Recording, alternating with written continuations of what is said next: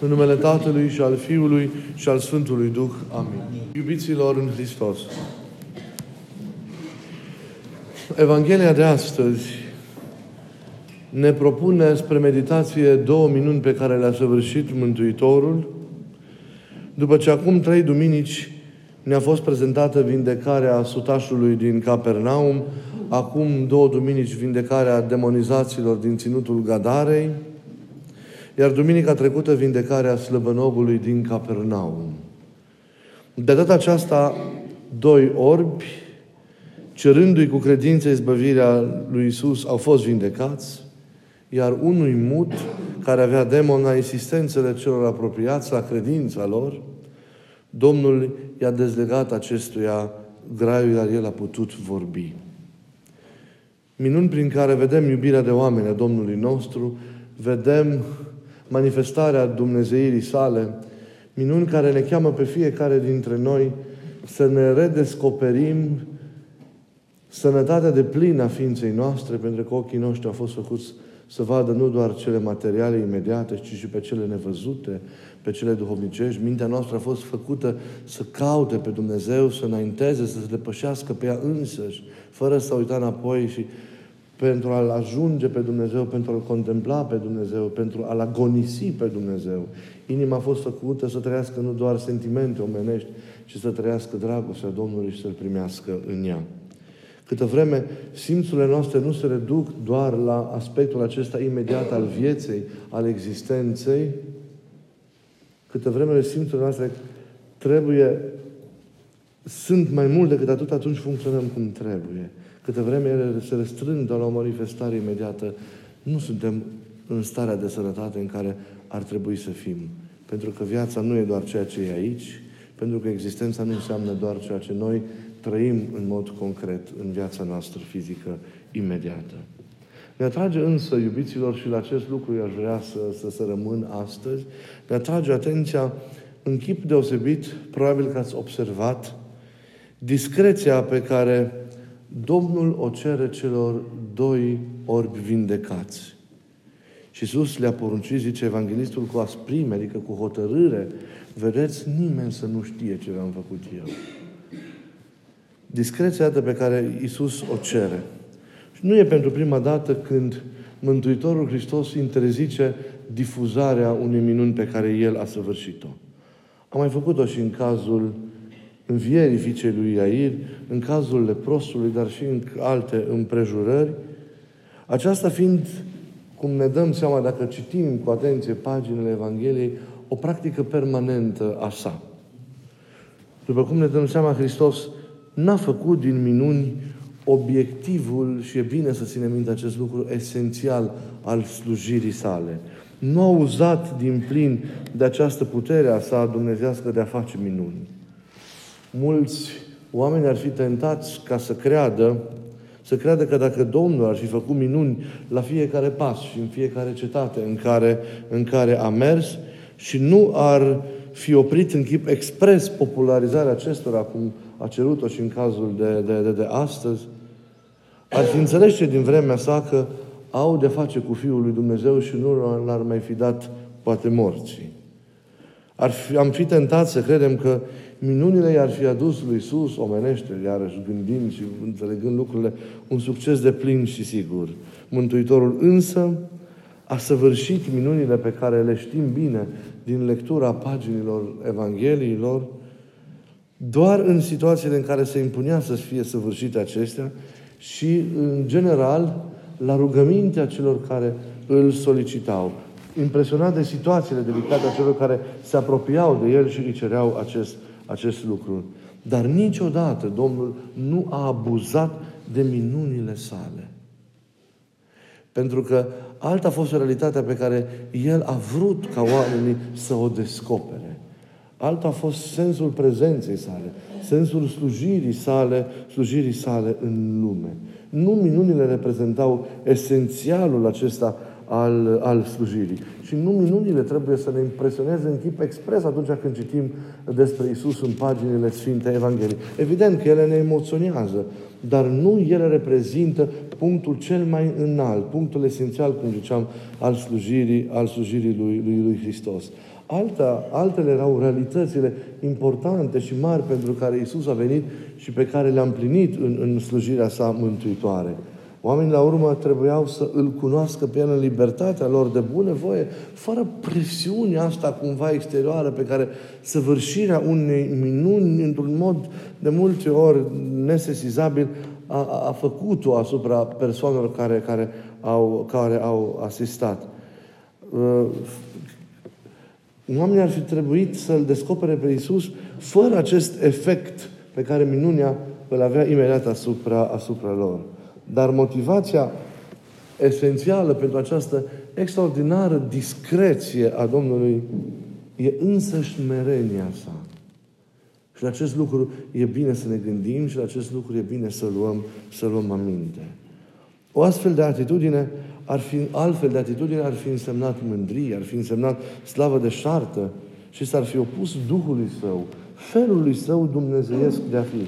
În măsura în care Domnul nostru este iubire desăvârșită, El este și smerenie, în aceeași măsură este și smerenie desăvârșită, este adânc de smerenie. Toate acestea sunt lecții, să știți, pentru noi. Purtarea Domnului e o lecție importantă pentru noi. Darurile și calitățile pe care le-am primit, pe care le avem, nu trebuie afișate ieftin, ci trebuie păstrate în taină, așa cum își păstrează cineva bunurile sale cele mai de preț pentru a nu fi furate. Și trebuie valorificate în Duhul acesta de, de smerenie. Tot așa, și darurile spirituale și însușire frumoasă trebuie să le facem lucrătoare, dar, cum spuneam, cu multă înțelepciune și în Duhul acesta al smerenii, ca nu cumva, afișându-le sau preamărindu-ne cu ele sau mândrindu-ne cu ele, diavolul sau lumea să le smulgă de la noi și să le facă ineficiente. Binele se sfârșește, deci, în discreție. El, neavând nimic cu spectacolul ieftin, cu publicitatea, viața în Hristos, cu tot ceea ce înseamnă, cu nevoințele ei interioare, pentru sfințire, dar și cu slujirea exterioară, generoasă a semenilor, nu are nimic în comun cu mândria, cu laudele, cu slava de șartă, atât de, de, de prietene cu viacul nostru, dar și cu viacul din totdeauna. Hristos nu a cucerit lumea cu minunile. Nu a cucerit lumea cu minunile. El nu a făcut din minuni arma sa eficientă. Nu. Ci a cucerit lumea cu iubirea sa. A cucerit lumea cu, cu smerenia sa, care a mers până la capăt, adică până la cruce și moarte pentru noi toți. Faptul că s-a întrupat, faptul că a venit în lume, tot ceea ce a săvârșit pentru noi, culminând cu jertfa sa, cu moartea sa, apoi cu preamărirea sa, reprezintă minunea cea mare pe care, pe care Domnul a săvârșit-o. Celelalte sunt colaterale, atrag atenția la acest esențial, dar nu substituie, nu înlocuiesc, nu înlocuiesc esențialul. Și prin tot ceea ce El a săvârșit în acest Duh, în această manieră, Iisus ne arată cum trebuie să fim noi toți. Viața în Domnul nu este un spectacol. Credința în sine, modul în care noi trăim viața în Hristos, e în ea însăși o minune. Din păcate, astăzi, ca și întotdeauna, probabil, se leargă cu disperare după semne și după minuni din acestea exterioare, crezând că ele mântuiesc și transformă. Acestea ne pot impresiona, ne pot șoca, evident, la un moment dat, în sensul cel mai bun al cuvântului, mai cu seamă pe cei care nu cred și care au nevoie, poate la un moment dat, de astfel de imbolduri care să trezească. Dar aceste imbolduri nu sunt totul. Nu reprezintă totul. Minunea, și am spus-o mereu și o repet, nu temeluiește credința. Noi nu ne fondăm credința noastră pe minuni, Minunea o poate provoca, minunea poate atrage, atrage atenția la credință, poate susține credința ca eveniment al trăirii vieții în Hristos în demersul ei, dar nu o poate înlocui. Credința este experiență vie. Nu este trăirea unei impresii pe care ți-o dă o lucrare minunată. Este trăirea vie a întâlnirii cu Dumnezeu. Cu tot ceea ce înseamnă ace- această întâlnire. Cu toate aceste realități ale ei care sunt greu de exprimat în cuvinte, pentru că țin de acel negrăit al experienței noastre ca oameni atunci când ne întâlnim cu Dumnezeu. Aceasta e credința, e viul relației personale cu El. Asta este credința. Și transformarea, nașterea din nou, care vine de la această, de la această întâlnire și care ne ajută să fim pentru toate asemenea Lui. E întâlnirea cu Cel viu, e întâlnirea cu viața Lui, e întâlnirea cu Dumnezeirea Lui, e întâlnirea cu împărăția Lui.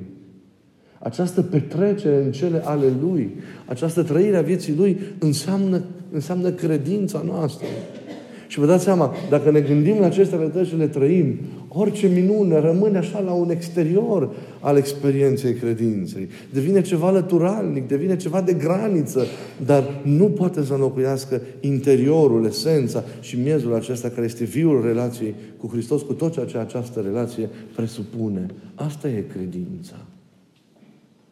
Și atunci Minunea, cum ziceam, nu temeluiește, dar poate să provoace și să susțină credința. Noi credem așadar, în primul rând, pe baza acestei experiențe interioare pe care noi o avem, pe baza încredințărilor și a cunoașterii pe care le avem legate de Domnul și care ne vin de la Duhul lui Dumnezeu, și credem, înainte și de acest lucru, pe baza mărturiei pe care ne-au dat-o cei care l-au cunoscut pe Hristos.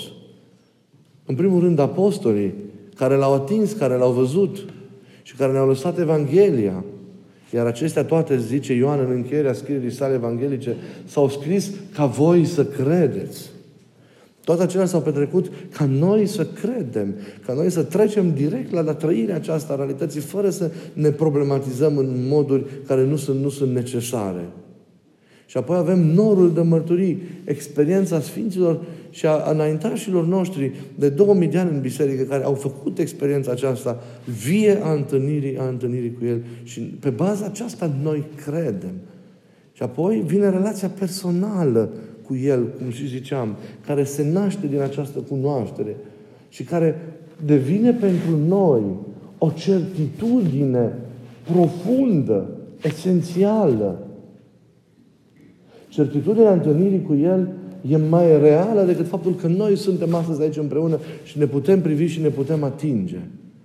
Astfel de prezent e Isus în viața noastră. Mai prezent decât orice prezență fizică imediată. Și când tu ai această experiență, tu nu mai ai nevoie de nicio minune, pentru că ea însă și o minune. Faptul că îl ai pe El e cea mai mare minune. Faptul că ești mântuit e cea mai mare minune că ești izbăvit de moarte, că ai viața veșnică, că ai tot ce El ți-a oferit, e cea mai mare minune. Și când ne-am găduit să fim, e cea mai mare minune. Și să ne știm, e cea mai mare minune. Și să avem viață și așa mai departe. Toate acestea sunt minuni mai mari decât oricare alte minuni.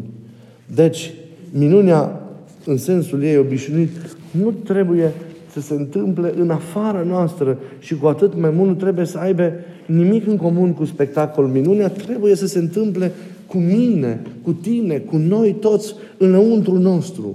Viața în Dumnezeu nu trebuie să fie o fugă după semne, o goană după semne și minuni exterioare, o navetă, cum se întâmplă adeseori de la o minune la alta.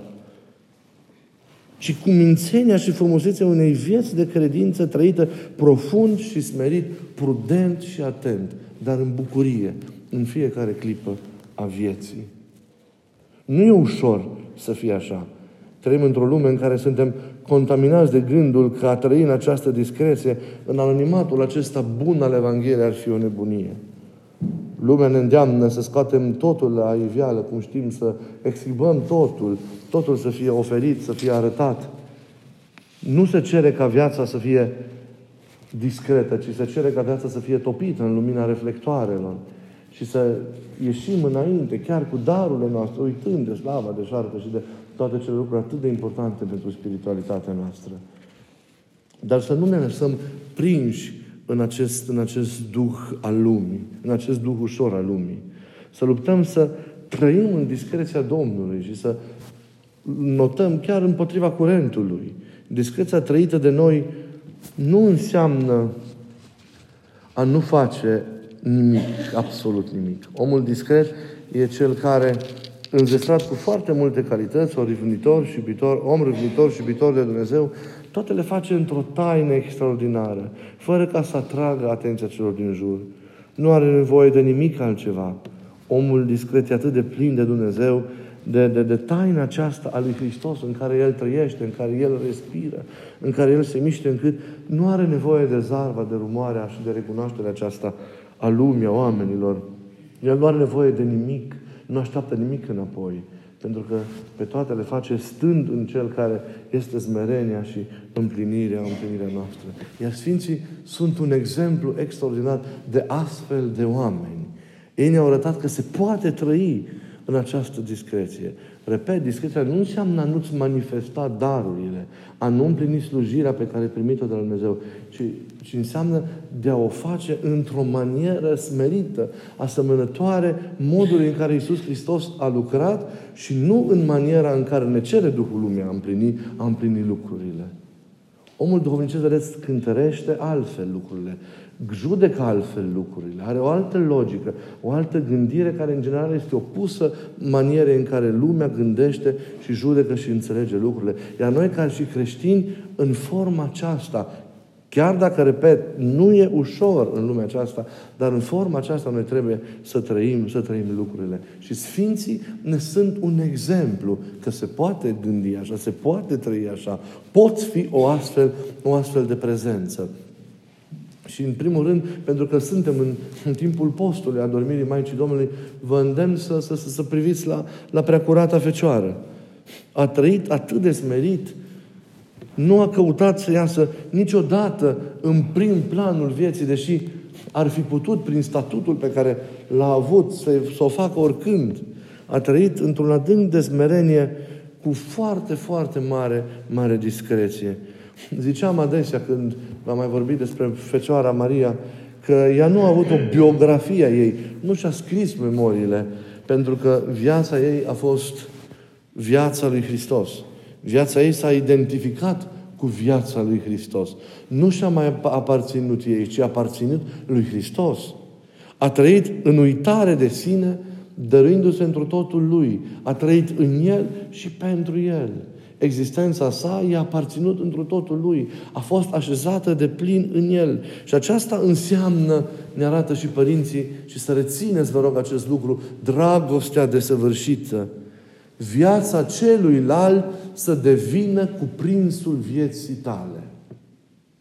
Viața celuilalt să devină cuprinsul vieții tale. Iar viața lui Isus a devenit cuprinsul vieții Fecioarei. Ea a fost totul. Viața lui a fost viața ei. Și destul să vedem cât de zmerită e prezența ei în Evanghelii, în scrierile Sfinte. Așa a fost discretă și smerită prezența ei, dar reală și profundă în viața mântuit, pământească a Mântuitorului Hristos. Ea de aceea ne este, ne este un exemplu.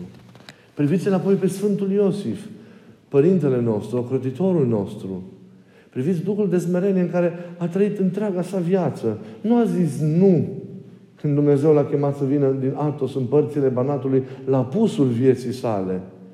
Putea să o facă. Era bătrân. Oricine la acea vârstă se gândește la, la retragerea sa. Avea aproape de 80 de ani când a venit aici. Dar s-a smerit și s-a supus voința lui Dumnezeu, renunțând la confortul său, poate la gândurile sau la planurile pe care ca orice om le va fi avut după o viață trăită, mai bine de 60 de ani, în nevoință prin mănăstirile Sfântului Munte. A zis nu și a, s-a, s-a supus și a intrat sub arme și a venit ca să lucreze cu tinerețea inimii sale în pământul acesta al Banatului. S-a smerit recunoscând că la un moment dat timpul său s-a încheiat. misiunea sa s-a sfârșit. Și a simțit în inima sa că Domnul, cel care îl chemase să vină, acum îl eliberează. A recunoscut acest lucru și a renunțat la scaunul său și s-a retras aici, la Partoș, la mănăstirea noastră. S-a retras pentru că în zmerenia sa și-a dat seama că misiunea sa s-a încheiat. E vremea ca altul să-i continue și să ducă mai departe lucrarea. Și venind aici, vedem încă o dată smerenia, știind că a trăit într-un mod atât de smerit și de umil, ca unul din călugării de aici. Ca oricare dintre ei. Nu s-a deosebit. A trăit ca un simplu monac. Pentru că el asta a fost toată viața lui un călugăr. El nu s-a recomandat a fi nici stareț, nu s-a recomandat a fi nici părinte duhovnicesc, om duhovnicesc, nu s-a arătat a fi nici mitropolit, ci a fost în toate un călugăr, iubitor de Dumnezeu și de oameni și care acum s-a retras trăind în smerenie ca unul dintre călugări în ascultarea starețului de atunci al mănăstirii. Și în smerenia lui a rămas aici cu noi. Iată, sunt exemple că se poate trăi în această discreție. Se poate împlini aceste cuvinte ale lui Isus de azi. Vedeți, nimeni să nu știe. Dar noi trăim de multe ori și viața noastră în Hristos, așa, în Duhul și în așteptarea deșarta lumii în care trăim. Nu așa se trăiește. Haideți să încercăm să, să primim ceva din smerenia Domnului, ajutându-ne, iată, de sfinți, să învățăm ceva din discreția vieții Lui.